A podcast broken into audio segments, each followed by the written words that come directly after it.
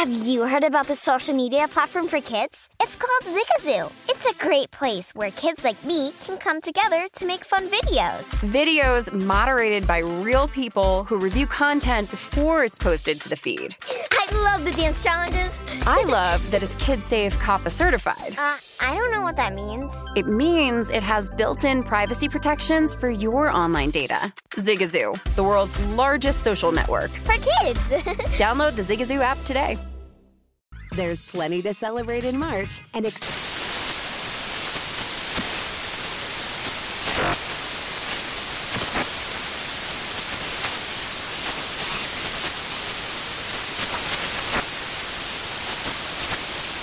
National Craft Month with the perfect pizza at home class from Craftsy. And anytime is right to listen to iHeartRadio's iHeartCountry Radio. Discover more shows and movies for free.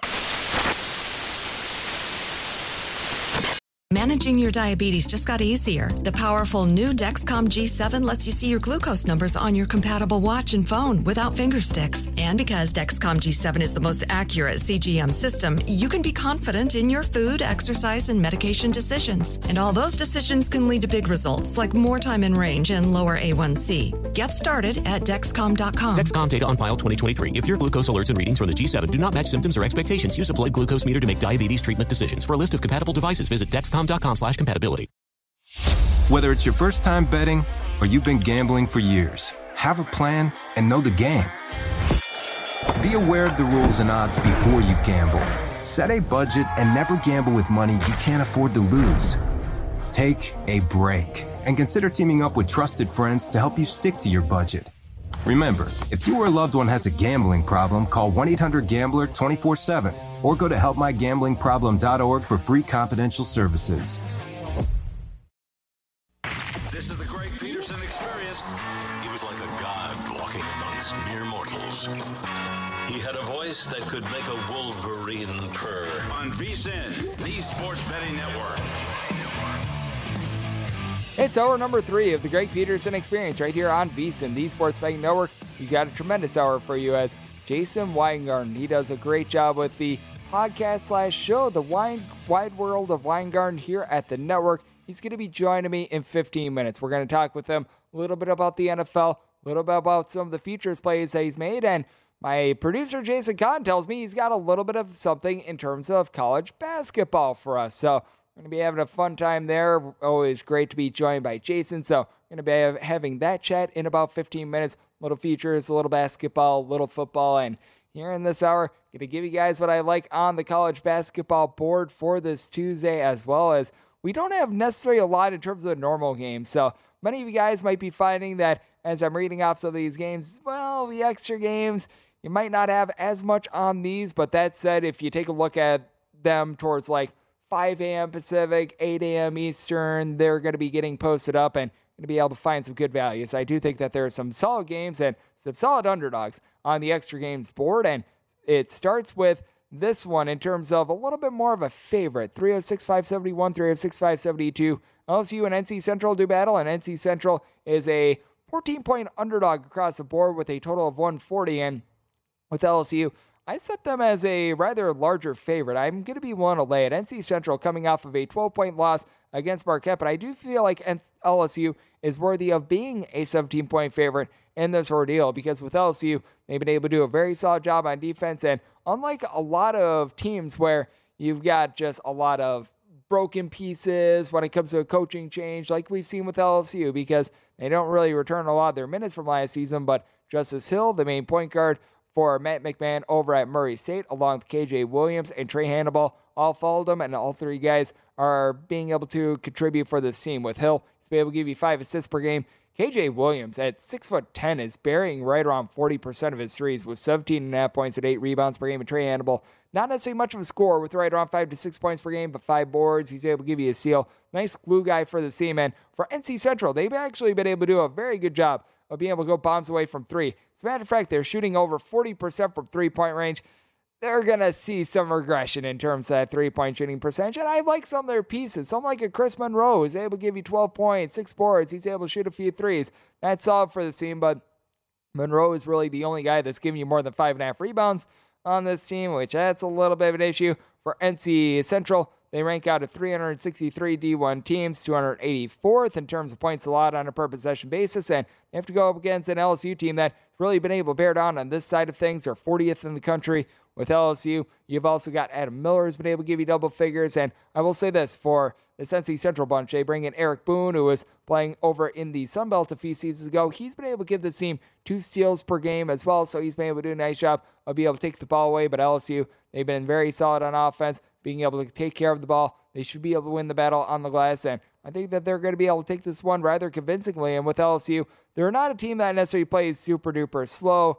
They certainly are far from a super up tempo team either, right around 228th in the country in terms of total possessions per game. NC Central, a neither here nor there team as well. So I do think that you're going to see a little bit of a lower scoring game on this one. I did set my total as a result more around a 139. I'm diving under on the 140, and with LSU, I'd be willing to lay up to 16 and a half in terms of this one as well. And then how about if we go to an underdog that I like? This is 306 577, 306 578. Xavier and Southern do battle. Southern, the road team, is a 21 point underdog. Totals between 152 and 153. And this is a total that I think is pretty warranted. As a matter of fact, I set my total at 154 and a half. I like the total over. And the big reason why both of these teams are slowing down for absolutely nobody. Southern, in terms of your 363 D1 teams, in terms of total possessions per game, they rank 42nd in all of college basketball. Now they have to go up against a Xavier team that is 17th in the country in terms of points scored on a per possession basis. They've been looking to play a little bit more brisk and up tempo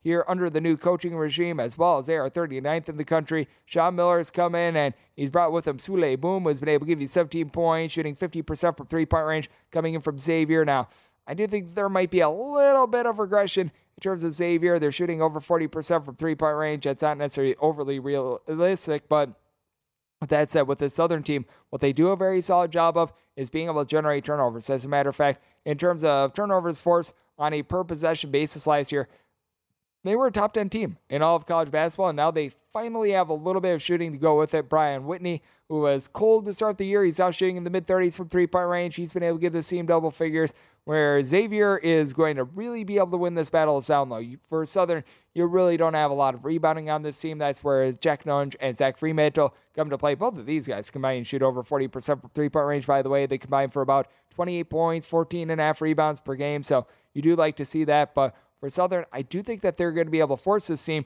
into quite a few turnovers. They force a turnover on 24.4% of possessions. That ranks number 15 in all of college basketball. And all their games have been on the road, by the way. So it's not like they do a really good job at home and then on the road, they just give you a little bit of a clunker. Nope.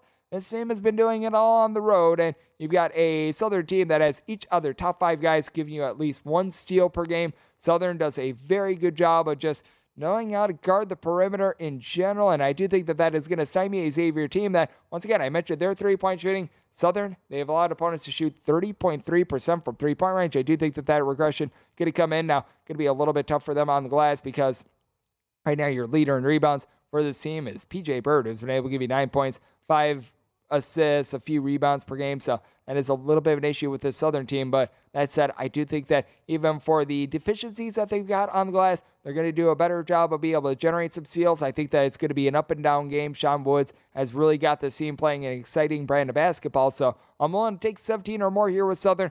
I'm also looking at the total over at current numbers. Set my total more around of 154 and a half, and another over that I'm going to be taking a look at the battle for the state of Maryland. 306 575, 305 576. It is Loyola of Maryland. They're going to be playing us to the University of Maryland, Baltimore County. UMBC, a 3.5 to a 4 point favorite. Draw game is 138.5. You want a team that's going into flamethrower mode and is just absolutely lighting it up from three point range. UMBC, they had a half. I forget who it was against, but it was about a week and a half ago. They made 15 threes at a half. This team is absolutely ridiculous with the way that they're able to go bombs away from three point range. Now, the issue that you've got with the UMBC team is that they don't necessarily have a lot of rebounding. Good news for them. They go up against the Loyola Maryland team that doesn't have a single guy on the roster that's giving you more than five rebounds per game. You were expecting Golden DK at some point to take those strides forward. That has not happened. The Elich brothers, they have really not seen the floor at all for Loyola of Maryland this season as well. And that offers quite a bit of value, in my opinion, to UMBC, who's done a great job bringing in Colton Lawrence along with Matteo Picarelli. And these two guys have been able to do a nice job lighting it up with Picarelli. He's been able to give you 12 and a half points per game. He is shooting 50% from three point range. And then Colton Lawrence, 15 and a half points, 4.5 boards. He is shooting about 42% from distance. And for UMBC, they are making nearly 11 threes per game, shooting 38.5% from distance. They do leave a little bit of something to be desired on the glass as o- Obeng Mensah has been able to be your top rebounder with right around six half rebounds per game. Tra'Von Fagan, he's been able to give you about six half boards per game as well. So these guys have been able to pair up very well. But for Loyola Maryland, you need to be able to generate a little bit of something down low, maybe deal with a little bit of injury to uh, Jalen Andrews. Should be good to go in this one. He and Kenny Jones have been able to combine for about 22 points. You get about three and a half assists per game out of Kenny Jones, and he's able to shoot 40% from three point range. But for Loyola Maryland, they rank outside the top 150 in terms of opponents' three point shooting percentage. And here's something else for Loyola Maryland. If this is a game that is going to be relatively close, and you see quite a few fouls in this game, Loyola Maryland, they're shooting 62.6% at the free throw line. That is 342nd in all of college basketball. It's a Loyola Maryland team that is turning the ball over 15 and a half times per game as well. They're going through quite a bit of transition with Cam Spencer being out of the fold. You just need a little bit more from this team. You've got Dion He's able to shoot about 38.5% from three point range. That said, just not having anything down low, even though Loyola Maryland is a relatively slow team. I did set my total at 145 and a half. UMBC, a mid tempo team, and for UMBC, they also do rank outside the top 250 in terms of points allowed on a per possession basis. So I do think that there's going to be plenty of points in this game. But that said, I do think that with UMBC, they're going to be able to bury enough threes to be able to win this game and win this game comfortably. I'm willing to lay the number with UMBC, and I'm going to be taking a look at this total over as well. And then how about if we hit on a top 25 team that's going to be on the extra games board in Arizona. 306 585, 306 586. Arizona plays host to Texas A&M Corpus Christi. Corpus Christi between about a 22.5 to a 23 point underdog, and total on this game is 163. Arizona is number one in all of college basketball in terms of total possessions per game. They are running it, they are gunning it. They're going up against a Texas A&M Corpus Christi team that they're going to turn down for absolutely nobody as well. They rank at the top 100 in terms of total possessions per game. I set my total at a 168 and a half. I'm going to be willing to go over. Now, what I think is going to be able to hold Texas A&M Corpus Christi in this game, and I think it lends them a little bit of value, is Isaac Mushila. He comes in as being able to give this team two steals per game. He's giving you seven plus rebounds, 15 plus points per game. He has been terrific. And then Terrion Murdix, he does a good job of being able to generate some swipes in the backcourt against an Arizona team that they have turned the ball over about 14 and a half times per game. That is a little bit of an issue with them. Kerr Kriisa has been able to do a better job of holding on to the ball ever since the NCAA tournament last season. I would say when it comes to evaluating Kerr Kriisa, uh, flush that NCAA tournament that you saw last year out of your mind because he should not have been out there on the court in general. He was dealing with an injury. But it's going to be tough for Texas A&M Corpus Christi. The duo of Oumar Ballo and Azuolas Tubelis, they combine for about 38 points, 19 rebounds. Tubelis is going bombs away, shooting over 40% from three-point range. And you do want to note with Arizona, they're probably doing for a little bit of three-point shooting regression. If you take a look at their shot quality data metrics, they have been a little bit lucky in terms of shots made. I do think that Corpus Christi is going to be able to get up in their grill a little bit, but that said, I do think that both of these teams are going to turn the ball over plenty. That's going to lead to easy buckets on both ends. I like this high total over. And with Arizona, set them as a 22.5 point favorite. So 23 or more, I am going to be in on the Islanders of Texas A&M Corpus Christi. And what I'm in on next is having a great chat with our good friend. You've known him better at Spreadopedia on Twitter. That'd be Jason Weingarten, does the Wide World of Weingarten podcast. He joins me next here on the Greg Peterson Experience on VSiN, the Sports Betting Network.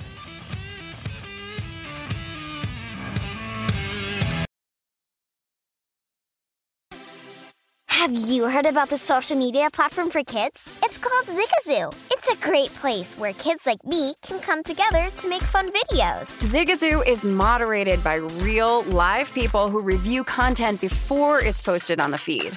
Oh, I especially love the dance challenges. So much fun. Oh, and there's no comments or messaging, so you don't get any of that negativity that's all over other social networks. Oh, my friends love it. I love that it's kid safe COPPA certified. Uh, I don't know what that means. It means it has built in privacy protections for your online data. Uh, that's great, but I wouldn't be doing Zigazoo if it wasn't fun. She would not be doing it if I didn't think her data was safe. Zigazoo, the world's largest social network. For kids! Download the Zigazoo app today.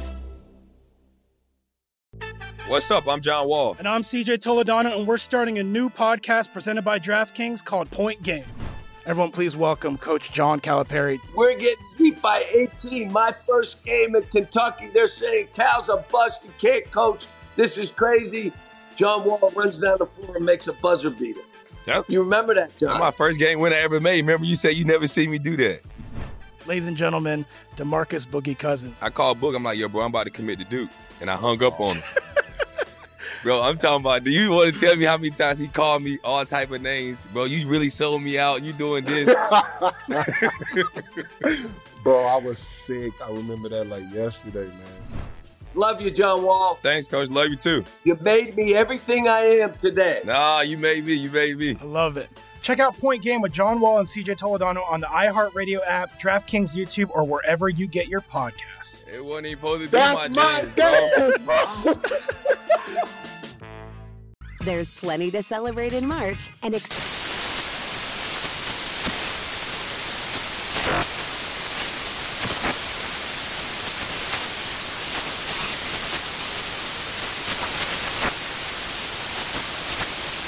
National Craft Month with the perfect pizza at home class from Craftsy. And anytime is right to listen to iHeartRadio's iHeartCountry Radio. Discover more shows and movies for free. Whether it's your first time betting or you've been gambling for years, have a plan and know the game. Be aware of the rules and odds before you gamble. Set a budget and never gamble with money you can't afford to lose. Take a break and consider teaming up with trusted friends to help you stick to your budget. Remember, if you or a loved one has a gambling problem, call 1 800 Gambler 24 7 or go to helpmygamblingproblem.org for free confidential services.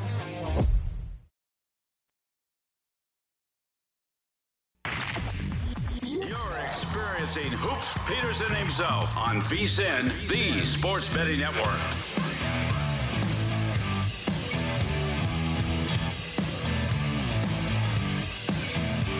Get in on the football action this season with Hulu Plus Live TV's Football Extravaganza, complete for free, where you share $55,000 in two different ways. Predict what will happen in three college football pools, and then make your picks for eight fantasy NFL contests. Head on over to DraftKings.com slash Hulu NFL now play to play for free. Hulu Plus Live TV, like cable, only better terms and conditions, and other eligibility restrictions do apply. See DraftKings.com for details.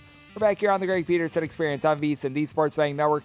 Great to be joined by Jason Weingarten. You know him from the podcast The Wide World of Weingarten, which you're able to catch wherever you get this podcast. And Jason, it is always a pleasure, my friend. Thank you. Thanks for for having me. Good to be back on. Been a couple weeks. It has been, and there's nothing that gets me more fired up than when we're having a little bit of a chat before we come on, and I hear about talking about betting SWAC basketball. It is one of the biggest keys to my heart right there. So I do appreciate that, Jason. And I know you've got a little bit of a college basketball futures play that you want to share, and it's involving one of the best teams in all of college basketball in UConn. Take me through what number you got and what you've all been seeing in this team. Yeah, I got uh, I got 15 to one last week. I've been uh, watching them a bit on uh, on TV this this last uh, month or so, and finally, I uh, I'd had it. You know, I thought about it a couple times. I was like, man, I really really got to get a basketball future on UConn. They're playing so well. And uh, finally, I, I got it. It was still down to 15 to 1 by the time I uh, ended up playing it, but it's my first college basketball future of the season. Um, a lot of times, you know, you hear me talking about long shots and really, really big odds sort of bets that I like. And in this case, I'm I'm happy to take one of the favorites, and I was still happy to take it maybe a week a week later than I should have. They're just you know they're they're playing so well.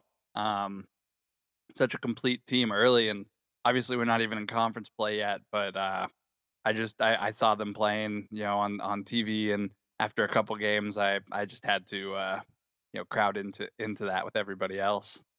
And I'm not sure if you agree slash disagree with this, but in terms of college basketball, it's really hard to find any team outside of I would say 20 to 1 or lower than that to be able to have a lot of value with them because we always see it in college basketball where you've got that one or two Cinderella teams that they make around the NCAA tournament, but typically these teams were high up the board to start with, like a North Carolina last season. And typically, when it comes down to that title game, you're typically going to get one of your top three seeds, and all these teams they're 20 to 1 or shorter in terms of their odds. Yeah, you know, in season occasionally, like I can remember some years where Kentucky would start slow and have some problems and their number would drift out and then they would kind of get right by the SEC tournament and the number drops when they win a couple games in the tournament. But uh, in general, I think you're absolutely correct. The uh, top seeds dominate, and um, you know this this just isn't the kind of market where I've ever um, you know n- you know necessarily found tons of value betting hundred to ones or two hundred to ones. Other other than when you're trying to get all the teams in the tournament and you know play play from there. But I I find I, I find value focusing more at the top in, in a market like this, futures market like this. And to your point, here are the teams that are 100 to 1 right now on DraftKings to win the college basketball national title St. Louis, Miami, Virginia Tech, Oregon. I mean, fine teams right there. I would say Oregon is right now in the most danger of missing the NCAA tournament, but teams that I mean, if they win the NCAA tournament, something Herculean has certainly happened there, and just a little bit tough to be able to gauge that. So I do agree with you. And in terms of college basketball, I know that you were talking with me off air, and I mentioned it just a second ago. You've been taking a look at a few teams that are out there in low to mid major conferences, and you've been able to make some money on them. I know that Grambling is certainly a team that you mentioned. What do you take a look at in terms of some of these teams? And do you find that a lot of these smaller conference teams, like you were mentioning with Grambling, that they offer some of the best value? Well, typically, um, Grambling has just been a team that not performed well. You know, not not just in terms of attempting to make a tournament or anything, just just you know, season to season, game to game, they they don't pr- perform well, and all of a sudden, um, you know, not only are they playing well, they're they're taking down SEC schools in Colorado and consistently playing competitive basketball. So I think um, just when when you have a team like that that is uh, been perennially bad for so long and all of a sudden starts playing well, um, they tend to be undervalued. In this case, it, it just happens to be Grambling, and um, you know, I, I, I just try to focus on on a few individual programs at this point as opposed to uh, paying attention to college basketball. There's just so many games. I can't do it anymore.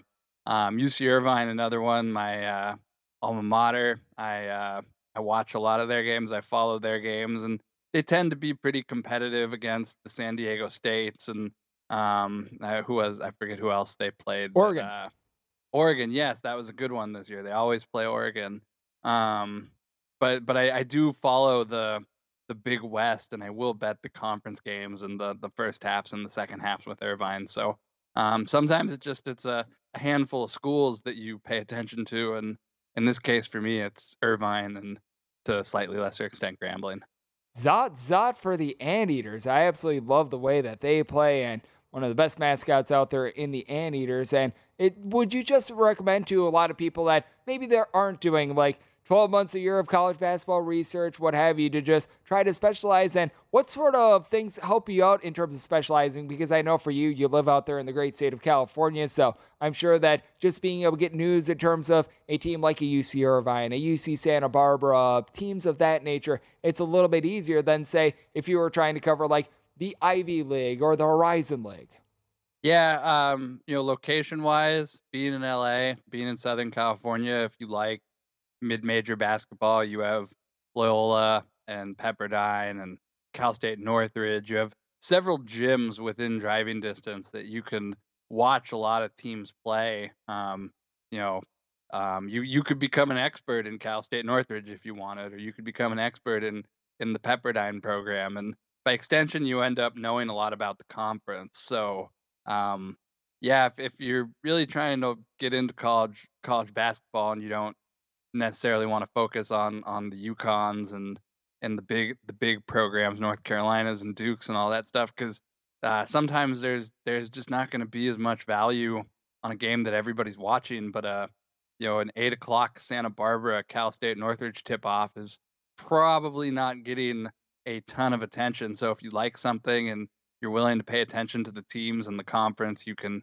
you know always sort of sort of find value. I used to I used to watch enough Big West basketball that I could generally tell you, oh, this game is going to go over in the second half, and they'd someone say, "How do you know? You haven't even seen the number yet." And I'll say, "I know, I, I know it. It doesn't matter. I already know what the number is going to be. I know it's going to go over." Like, I, I would watch a lot of Big West. I still still do, but not not as much as I used to. And I'm so glad that you brought up CSUN, aka Cal State Northridge. They've been a little bit of moneymaker for myself thus far this year as well. And I'm noticing in terms of some of the schools that you mentioned, UC Irvine. I know you just brought up CSUN a second ago, Grambling. These are all teams that they typically find themselves as underdogs, and they typically are very much defense oriented teams. And I think that that's something to really look for in non conference play because in non conference play, you've got a lot of teams that they're going to be a little bit less familiar with each other. Do you think that there could be a little bit of value in taking a look at these defense oriented underdogs in which they're just catching a few too many points? Because typically, when you get fewer possessions in a game, you get a team that is not necessarily looking to just run it up and go to like a first to 80 style wins, that you're just able to find a little bit more value in general on those teams? Yeah, knowing knowing stuff like that's always important. Like with Irvine, they're uh, they're a pretty well conditioned team. They they focus a lot on uh, you know running and all all that stuff. Not that not that other programs don't, but you know j- just knowing know, li- knowing little things about different programs and uh, how they play defense and and stuff like that can be very valuable, especially early in the season before the the conference play starts. But uh, you know it, it, it does take knowing more more than just defensive styles. It is a, that's a good place to start though. Yep, and with regards to Grambling, a team that you mentioned a little bit earlier has been very shocking to take a look at them as well. And do you ever fear that when a team like a Grambling knocks off of Colorado, that sometimes the value is just a little bit diminished? Because I know there's a lot of people that the next game after you see a big giant upset like that, like we saw with UC Irvine, going up against Oregon. They were able to pull off a good upset there, and hasn't necessarily happened this year where the team gets a little bit overvalued coming off of one big win. But do you ever fear that and sometimes look to fade a team coming off of like their best performance of the year? So, sometimes with smaller schools like Irvine, yes, you know they they dropped a game to Fresno recently where I thought um, they they were like an eight and a half point favorite or something. I thought that was kind of crazy, but but in in Grambling's situation, um, I think you're just kind of getting, uh, you know, they'll win a big game and then the market just says, yeah, well, you can't do it again, and then they go out and beat Vanderbilt or whatever. So um, you certainly can do it again sometimes, and and the market will take a while to recognize that a good team is actually good and not just getting lucky once or twice. Yep, and that has been really interesting to take a look at because teams have knocked off Vanderbilt have actually been very profitable this season as Vanderbilt lost to St. Mary's, a team that I've been looking to quite a bit. They lost to Southern Miss as well, and Southern Miss have been a really good moneymaker for you this season as well. And something that's a great moneymaker for everyone is NFL, along with Jason Weingarten, who does a great job with the Wide World of Weingarten podcast. And we're going to take a look at what he's been taking a look at in the futures market and just what we've got on the board with him next here on VSiN, the Sports Betting Network.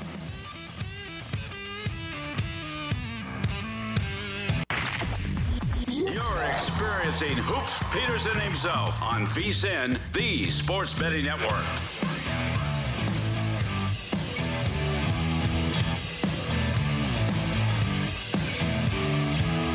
The college bowl season is about to kick off, and VSiN has you covered with this year's college football bowl guide. This year's guide has picks against the spread and totals for every single game from VSiN experts, along with the one and only Brent Musburger, Steve Makinen, has power rankings for every single team and breaks down the motivational factors that affect these bowl games. Josh Applebaum is going to be giving you insights into bowl strategy, and Adam Burke he can help give you an advantage if you're a part of one of those bowl confidence pools. Give yourself an advantage. Visit vsin.com slash subscribe to check out the college football bowl betting guide. That is vsin.com slash subscribe. As we're back here on the Greg Peterson Experience on VSiN, the Sports Betting Network, being rejoined by Jason Weingarten, does a great job with the Wide World of Weingarten podcast, which you're able to catch wherever you find your podcast. And Jason, I know that you have placed some futures wagers in the NFL, and take me through sort of what your strategy has been with Offensive Rookie of the Year, because I know that you've got wagers on a few different guys and got some good numbers out there. Yeah, so uh, Christian Watson, he uh, drifted all the way out. Probably was even higher in season. Wouldn't be surprised if someone said I saw him 100 to 1 or whatever. Uh, but I saw Circa was hanging a 60 to 1 on him when the rest of the market was a bit shorter a couple weeks ago. and uh, I took a took a stab at 60. This was before his uh, his touchdown run, and since then he's had seven receiving touchdowns and one rushing touchdown. So when you look at at Christian Watson, all of a sudden he's top 10 in receiving touchdowns in the NFL. He's top five if if you you know add the rushing touchdown to his number. The only the only receivers in the NFL now with more touchdowns than Christian Watson are uh, Tyler Lockett, AJ Brown, Stefon Diggs, Davante Adams, and Tra- Travis Kelce, a pretty you know elite tier of uh, of touchdown scores that he is residing in all of a sudden. And uh, when I look at at NF- the NFL, you know the goal of football is to score touchdowns. So uh, even though his his yardage uh, numbers and his target numbers are, are much lower than say a Garrett Wilson or uh, Chris Olave, um, you know touchdowns are what matters in the NFL, and having eight of them puts him up there closer to previous other offensive rookie of the year winners. Whereas Garrett Wilson, who's having a really good season and you know putting up pretty elite numbers on his uh, his weekly stat lines. He he had like you know seven seven receptions, 78 yards yesterday in a loss to the Bills, coming off that 15 uh you know sorry uh eight that's eight receptions on 15 target game. Uh, one 162 yards and, and it lost to Minnesota two weeks ago, a game where they cost me a bunch of money not covering late. But uh, one thing to keep in mind is Mike White's probably thrown the ball almost 100 times in those last two games. And while he is catching the ball and putting up yards, what he's not doing is scoring touchdowns. In fact, he has four touchdowns all season, two of them coming three weeks ago against the Giants, and two of them coming in week two against the Browns. That's just not the level of production that we've historically seen touchdown wise from an offensive rookie of the year winning receiver. So, uh, while I do think Garrett Wilson is an elite player and he's been a great draft pick. I just don't see 63 receptions for 868 yards and four touchdowns getting it done when uh, Christian Watson has practically doubled that uh, touchdown the the touchdown production in, in, the last month, and I don't think it's going to stop um, now that he is a featured weapon in the Packers offense. So when I look down the rest of the board, Dameon Pierce on a one-win Texan team not a serious contender. Kenneth Walker, who was running away with Ford, he's injured. I think the market has probably left him behind. Chris Chris Olave, playing fine. Same thing, Garrett Wilson, but he's on a non-playoff team, not scoring touchdowns. And then everybody else on the board probably doesn't have any value except people are asking me, well, what do you think of Brock Purdy? 2 and 0 as a starter. You look at the rest of his schedule. Not out of the question that they win at Seattle this weekend, finish the season with wins over the Commanders, the Raiders and the Arizona Cardinals, now missing Kyler Murray likely for the rest of this season and potentially all of next season. So four straight wins, uh, coming off wins off the uh, the Dolphins and uh, Bucks. I think it's an interesting situation. If you told me Brock Purdy all of a sudden has six wins in six starts, is he the rookie of the year? Probably not. See a 35 to one still at DraftKings. Are you going to get 35 to 1 parlay in the uh, 49ers to win their next four games, you're probably not going to get that high of a number either. So 35 to 1 I think is is a, a potential long shot still on the board, but uh, it does look like the uh, the wide receivers Garrett Wilson and Christian Watson are going to battle it out down the stretch. And uh, the one question that I have with you in terms of all this, because you did mention that Kenneth Walker is getting left in the dust, how much do you take a look at how these teams might be finishing towards back half and perhaps their schedule as well? Because someone that I was ex- excited about coming into the season was Dameon Pierce. He was doing a really solid job in like October, but he has completely faded away. And I wonder how much it's going to be recency bias because you mentioned Brock Purdy. If he does go 6 and 0, I think that he could get some consideration for this award.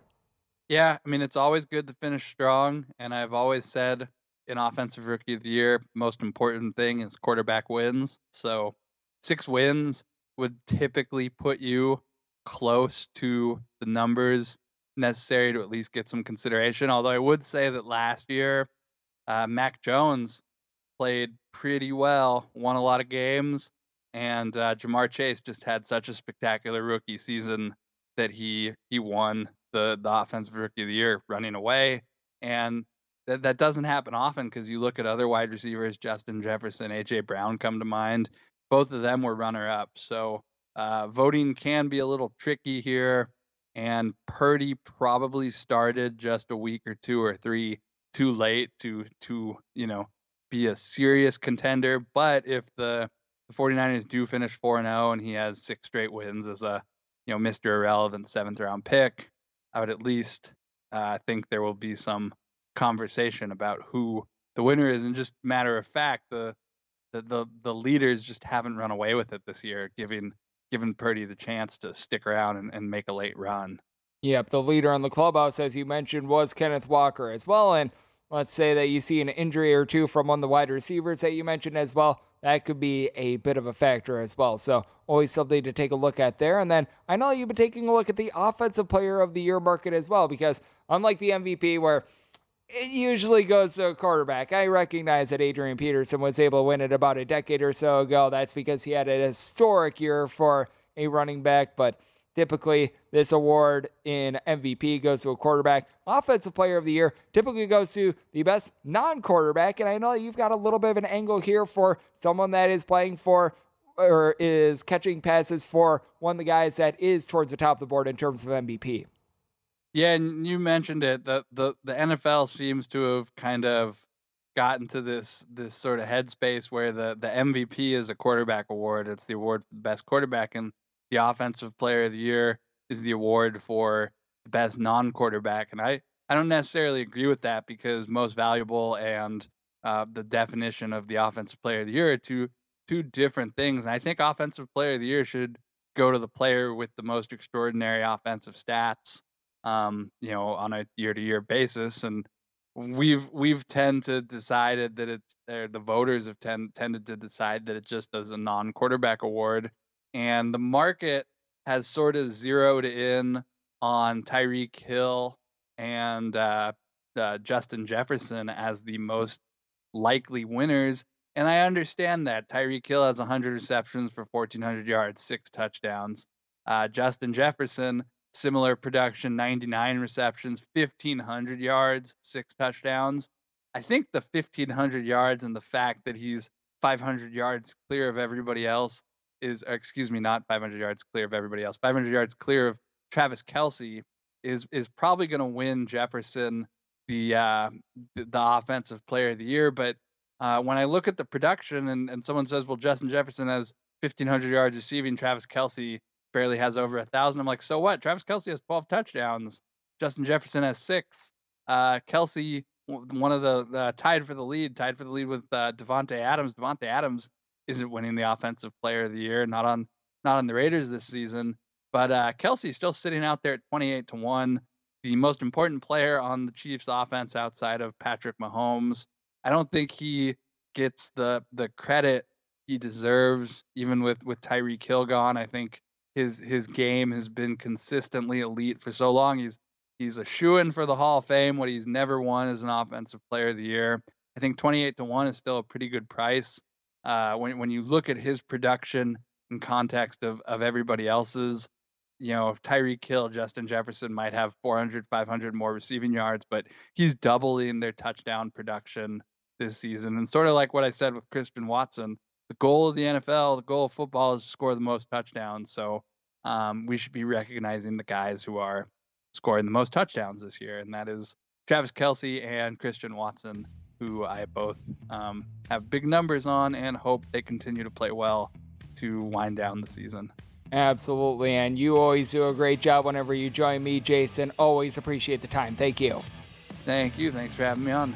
Jason does a great job with the Wide World of Weingarten podcast. You're able to get that wherever you find your podcast. And coming next, we wrap things up with my DK and H pick on the hardwood for Tuesday here on VSIN, the Sports Betting Network.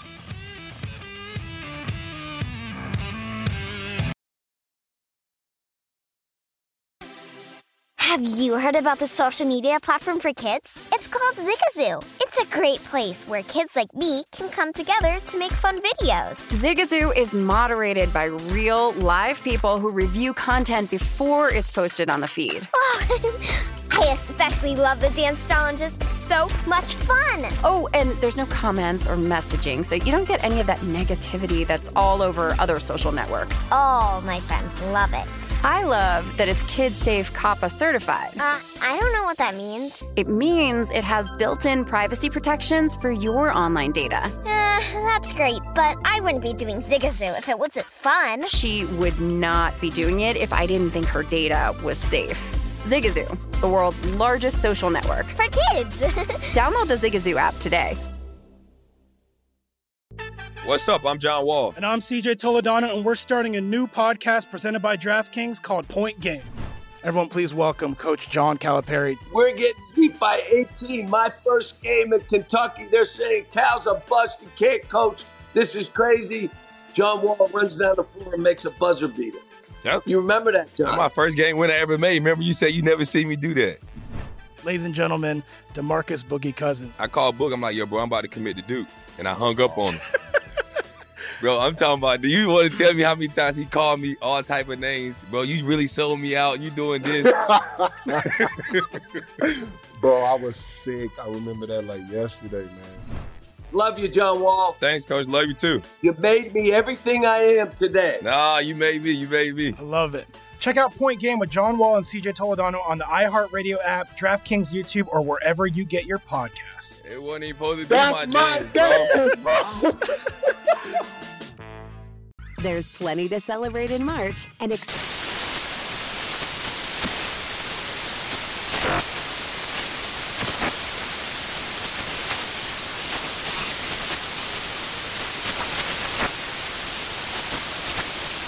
National Craft Month with the perfect pizza at home class from Craftsy. And anytime is right to listen to iHeartRadio's iHeart Country Radio. Discover more shows and movies for free. Whether it's your first time betting or you've been gambling for years, have a plan and know the game. Be aware of the rules and odds before you gamble. Set a budget and never gamble with money you can't afford to lose. Take a break and consider teaming up with trusted friends to help you stick to your budget. Remember, if you or a loved one has a gambling problem, call 1 800 Gambler 24 7 or go to helpmygamblingproblem.org for free confidential services.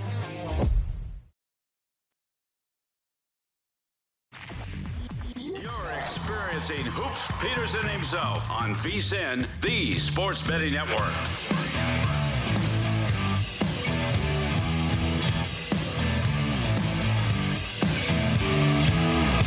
All sports are in full swing, and Bet Rivers Online Sportsbook is your home for the latest lines, odds, and boosts. Whether you're a football, soccer, hockey, or basketball fan, Bet Rivers does have you covered as you're able to join us every week for new promotions like the Tuesday Hockey First Goal Insurance, Friday Night College Football Bet and Get, Sunday Football Parlay Insurance, and so much more.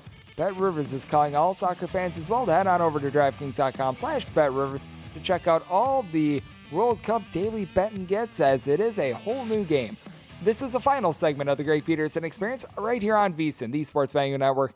Final segment just for today, not forever. Do not not worry there. But that said, we had a great chat with Jason Weingarten the last two segments. Does a great job with the Wide World of Weingarten podcast, a little college basketball, a little NFL, some futures market chatter. Always do appreciate that. Thank you very much to him. And if you're listening to this show live, coming up next, it is going to be a replay of the Greg Peterson Experience. If you're listening to a replay, 4 a.m. Pacific, 7 a.m. Eastern. Follow the money with Mitch Moss and Paul Howard. I'm sure that they're going to have takeaways in terms of what we saw on Monday Night Football. Kyler Murray going down with an injury. The New England Patriots staying in contention in terms of the AFC playoff picture and all that we're going to be getting this week.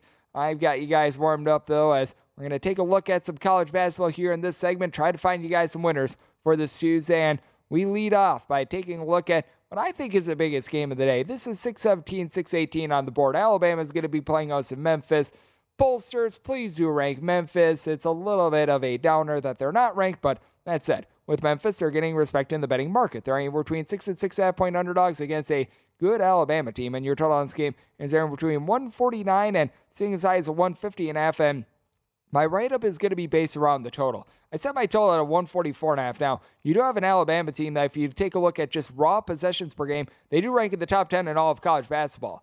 Reason why they do is because they had a four overtime game against North Carolina that really heightened the amount of possessions because, well, when you play 60 minutes in a game rather than 40, you're going to have more possessions. Very simple math there. And with this Alabama team, they always do look to run it and gun it. Even with that taken out of the fold, they would still be a top 30 team in terms of this respect. But that said, with Alabama, very, very much improved on defense. A team that last season was 232nd in all of college basketball in terms of points allowed on a per possession basis. They now rank 24th, and they go up against a Memphis team that they're outside the top 100 in terms of points scored on a per possession basis. And for Memphis, they have really throttled down themselves. Memphis, every single year under Penny Hardaway, Hardaway before this year, they had been 74th or better in terms of possessions per game. Now they're ranking more around 120th, and Memphis, they've done a great job as a top 50 defense in their own right. And for Memphis, also a team that they really do not look to shoot the three ball, they look to get the ball inside. That has been the strength of the Alabama defense all season long. Alabama, number seven in all of college basketball in terms of opponents' two point shooting percentage for this Memphis team. Out of all of their shots taking, 29.2% of them they come from three point range. That is in the bottom 30 in all of college basketball. So I do think that you've got a classic battle of strength on strength. I do think what is also going to be interesting, taking a look at a little bit more of the spread perspective, because I also do like the points here with Memphis. Need at least six to be able to take a shot on them, but I'm willing to take six or more with them, is what you're going to be able to get in the matchup of DeAndre Williams versus the two versatile big men of Alabama, Noah Clowney, along with Brandon Miller. I believe that Clowney is actually of relation to Jadeveon Clowney. Don't quote me on that, but I think that he is because he also comes from the great state of South Carolina. Nine and a half points, eight and a half boards out of him. He had a really nice game against Houston a couple days ago, and then for Brandon Miller, shooting 42.5% from three point range, 17 points, eight and a half boards, right around a block per contest as well. And then for DeAndre Williams, shoots in the high 30s from three point range. He's been able to give this Memphis team double figures. And what I think is going to be important for Memphis as well is that they've done a better job of taking care of the ball.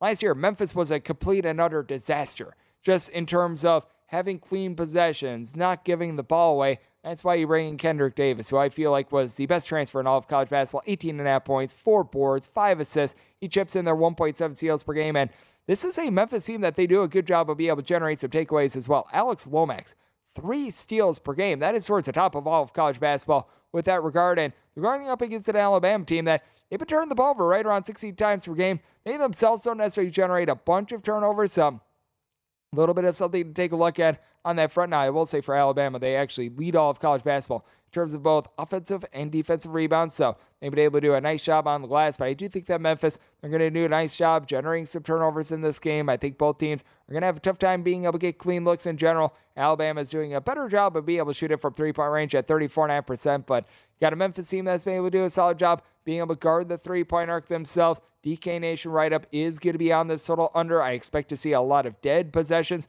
I think that's going to be an up tempo, up and down sort of game, but I do think that there's going to be a lot of slower possessions. And for Alabama, this is a little bit of a payback spot. Last time these two teams played, Memphis as an underdog, they won that game outright last year. I do think that Alabama gets their revenge. I don't think that they get revenge by six plus points. Set my handicap at five and a half. So we'll take six or more with Memphis. Right up, that is going to be on this total under. Let's take a look at a team that began the season number one in all of college basketball, but they have fallen off the table a little bit, and that would be North Carolina. This is 607, 608 on the betting board. The Tar Heels are going to be playing us to the Citadel, and for the Citadel, they opened up a 25 point underdog. Now we're seeing them anywhere between 25 and a half and 26, with your total anywhere between 144 and a half and 145. I need at least 26 to take a shot on the Citadel, but at 26, I'd be willing to do so. Now, with North Carolina, they are shooting as a collective about 28.5% from three point range. They are one of the lesser teams in all of college basketball in terms of three point shooting percentage. This should be going northward. Was what North Carolina did the NCAA tournament sustainable? Heck no. You knew that they weren't quite as good of a shooting team as they showed through in the NCAA tournament. They were able to get a lot of shots to fall. They also aren't the 325th team in three point shooting percentage like we're seeing right now. I think that you're going to be able to see a little bit of jump in this number as Caleb Love, RJ Davis. Both of these guys are still giving you combined about 26 to 28 points per game. They're combining to shoot about 27% from three point range. This will be getting a little bit better in North Carolina. They're still doing a good job of not turning the ball over for the Citadel. What I think helps them just in terms of this big spread line is that they have really throttled down from last season. Duggar Baucom used to be the coach for this team, and they used to have the mentality of, we're going to let you score 80, but we're going to score 90 ourselves. Citadel really didn't score 90 themselves, and they would actually give up more than 80 points, and it just never turned out well for our good friends, the Citadel. The Citadel may have really throttled things down in terms of their tempo. Under Duggar, they would always be in the top 40 in terms of total possessions per game, and it's not like the Citadel is a snail by any stretch of the imagination, but 240 or 234th in all of college basketball with this regard. So they are looking to play a little bit more defense. They do have a guy down low in Stephen Clark, six foot eight. Nice combo player has been terrific for the team. 16 and a half points, right around seven rebounds per game. He gives you a little bit of block per game. Is he going to be able to match up stride for stride with Armando Bacot, who's still giving this North Carolina team about 11 and a half rebounds per game, double doubles in four out of his last five games? No, but I do think they could provide a little bit of a speed bump. You're going to need someone like a David Maynard to get online. Last season, he was really good towards back half of the season, averaging double figures in the final eight games of the season thus far this season. Been able to give you right around five rebounds per game, but only five and a half points per game. And the Citadel, they themselves really outside of Elijah Morgan, who's been able to give you nine points per game, draining 43.5% of his three point shots and about 88% of his free throws. They've been offline in terms of they're shooting as well. This is going to be a team that's going to get trucked on the glass. Let's call it what it is. North Carolina has a guy in Pete Nance. He comes in after he was at Northwestern, six foot ten combo player that has really been the lone guy shooting above 35% from three point range. Where this North Carolina team, he's able to chip in there right around 10 points, six plus rebounds. So I do like his overall game, but it's a Citadel team that has been rather pesky. You've got a lot of interchangeable pieces for the team. Someone like uh, Jackson Price, who's been able to come in off the bench, give you three boards, shoot 40% from three. These guys have been relatively solid. And North Carolina, I just need to see it before you can believe it in terms of against the spread record as well. I do feel like they've got a little bit of trust to rebuild because with North Carolina, it's been a really lackadaisical start to the season. I feel like they might be doing a little bit of experimenting in this game as well. So there could be a chance where they're up like 25 at the half and then they take their foot off of the gas to try to get themselves set for what is really going to be the meat of the ACC schedule. So, a circumstance in which I'm willing to take anything north of 36 with the Citadel. I do think that North Carolina going to be looking to play a little bit more up tempo. I do think that this is going to be a game where when you get a 20 plus point lead, typically it turns into open gym. It turns into guys just putting up shots a little bit more willy nilly, and that leads to quite a few points. I did set my total at a 149 and a half. So looking at the over in this ordeal, and I'm willing to take 26 or more with the Citadel and need at least 26 with them. And that leads us into our pro tip for hour number three. VSIN.com slash subscribe for all of these. You guys were hearing my chat with Jason Weingarten a few minutes ago, and with Jason, we were talking about betting on MVP versus Offensive Player of the Year. MVP has just pretty much become a quarterback's award at this point. Meanwhile, typically the best offensive player that isn't a quarterback, they get that Offensive Player of the Year award. So make that distinction when you're taking a look at the futures market and something you want to take a look at. Follow the money, 4 a.m. Pacific, 7 a.m. Eastern, with Mitch Moss and Paul Howard right here on VSIN, the Sports Betting Network.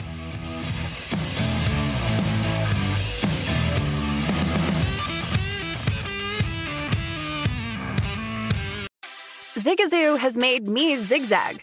What I mean by that is, I swore I would never let my kids on social media, but now I'm setting them loose on Zigazoo. Zigazoo is a space for kids to post videos they've created and to share them with other kids just like them. Videos that are moderated by actual people. And since there are no comments or messaging, you don't have to worry about social trolling. Zigazoo, the world's largest social network for kids. Download the Zigazoo app today. There's plenty to celebrate in March and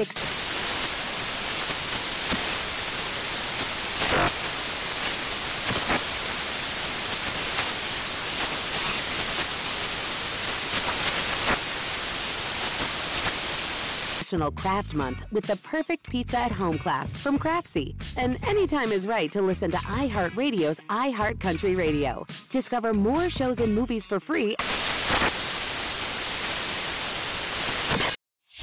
Whether it's your first time betting or you've been gambling for years, have a plan and know the game. Be aware of the rules and odds before you gamble. Set a budget and never gamble with money you can't afford to lose. Take a break and consider teaming up with trusted friends to help you stick to your budget. Remember, if you or a loved one has a gambling problem, call 1 800 Gambler 24 7 or go to helpmygamblingproblem.org for free confidential services. Smart journalism, fascinating topics. Words that describe CNN's podcast, The Assignment with Audie Cornish. We are revisiting the public school culture wars. What have we learned from the kids who fought against book bans? We really started the club to get students reading these books. Students have an opinion in this fight, too. How has the war over books sparked a backlash to the so called parents' rights movement? It's not okay what they're doing, and they're being watched. Listen to The Assignment with Audie Cornish, streaming now on the iHeartRadio app.